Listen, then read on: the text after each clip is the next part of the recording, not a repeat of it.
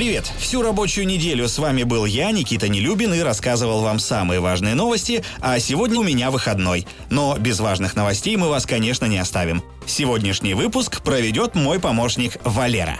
Привет! Я Валера, искусственный интеллект Рамблера. Расскажу вам о том, что произошло в мире технологий за эту неделю.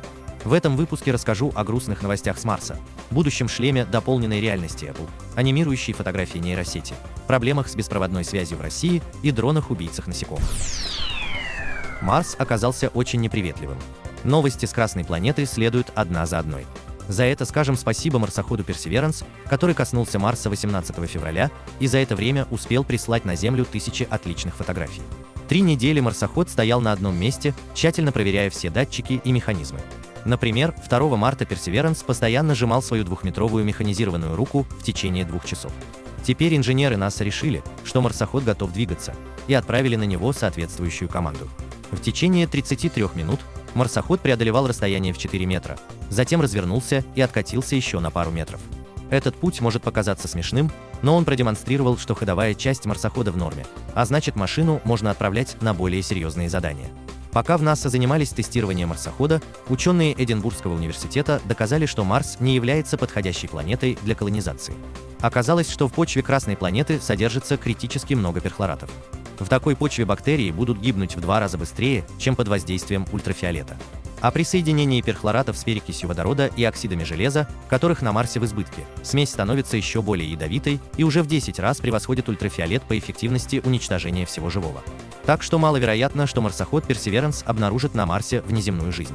Да и о яблоневых садах, цветущих на поверхности Красной планеты, тоже придется забыть. Подробности о VR-шлеме Apple.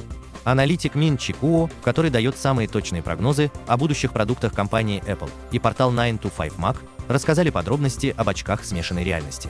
Предполагаемые характеристики очков, которые, скорее всего, окажутся правдой, приятно шокируют. Для точного отслеживания движений пользователя в современных шлемах используется система из 4 или 5 видеокамер. В очках Apple их будет 15 штук. Изображение с 8 камер будет проецироваться внутрь, чтобы пользователь мог видеть реальное окружение. Одна камера будет отвечать за позиционирование в пространстве, и еще 6 будут отвечать за создание объемной реалистичной модели самого пользователя и передачу его движений и мимики в виртуальный мир.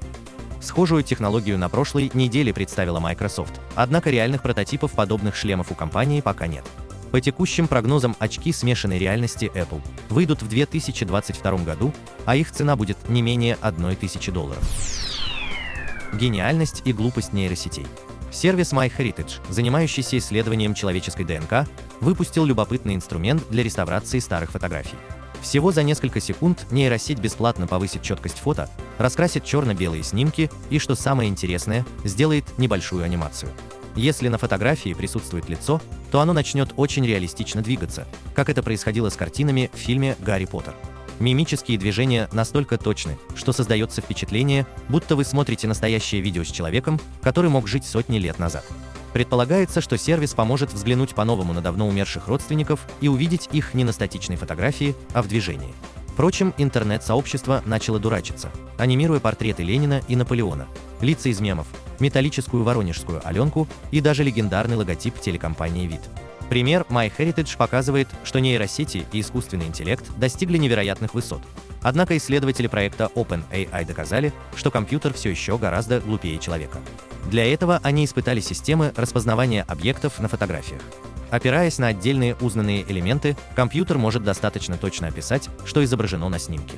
Когда исследователи показали системе фотографию яблока, то компьютер ожидаемо подтвердил, что на снимке изображено именно яблоко, причем вполне конкретного сорта. Затем рядом с яблоком положили лист бумаги, на котором от руки было написано слово iPod. Приняв название известного музыкального плеера за очень характерный признак, компьютер ответил, что на фотографии изображено не яблоко, а только iPod, ведь на табличке написано именно это. Видимо, искусственный интеллект следует афоризму Козьмы Прудкова, который гласит «Если на клетке слона прочтешь надпись «Буйвол», не верь глазам своим». Интернет отключит ради интернета. В российском радиочастотном пространстве началась настоящая война за самые перспективные частоты. Первой жертвой столкновений рискует стать стандарт беспроводной передачи данных WiMAX, с помощью которого в интернет выходят сотни тысяч человек. Дело в том, что разрешение на использование частоты 3,6 ГГц закончилось 11 марта этого года. Теперь на эту частоту претендует стандарт 5G, развитие которого в нашей стране только начинается. Операторы WiMAX уже должны были заменить оборудование для предоставления услуг в новом диапазоне. Однако этого, судя по всему, не сделал никто. Еще в прошлом году должно было пройти заседание Госкомиссии по радиочастотам, чтобы определить судьбу российских пользователей WiMAX, но встреча не состоялась до сих пор. В конечном итоге у WiMAX есть два пути. Либо операторы заменят клиентское оборудование, что вызовет повышение тарифов, либо предоставление услуг WiMAX в России будет прекращено. 5G может убить не только WiMAX, но и перспективный стандарт беспроводных сетей Wi-Fi 6E. Оба стандарта работают в одном диапазоне выше 6 ГГц, причем одновременно новый Wi-Fi и 5G работать не могут. Например, если у вас дома появится роутер Wi-Fi 6E, то связь 5G в квартире работать попросту не будет. Теоретическим решением проблемы был бы отказ от развертывания сетей 5G в диапазоне 6 ГГц, тем более что 5G может работать на 3 ГГц. Однако в России нижний частотный диапазон отстаивают силовики и Роскосмос, поэтому 5G может остаться неприкаянным стандартом.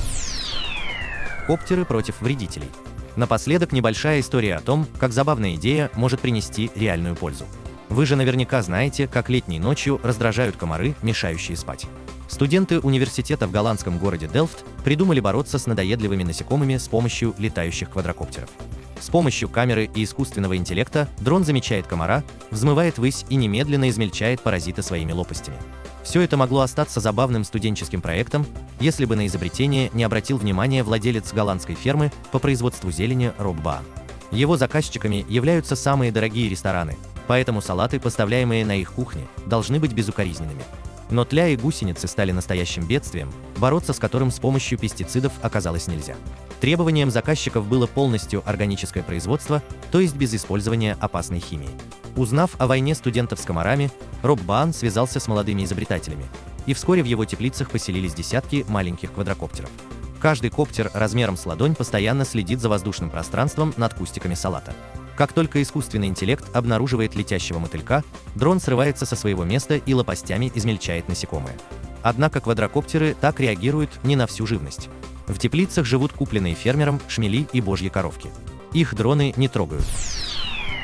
На этом пока все. С вами был Валера, искусственный интеллект Рамблера.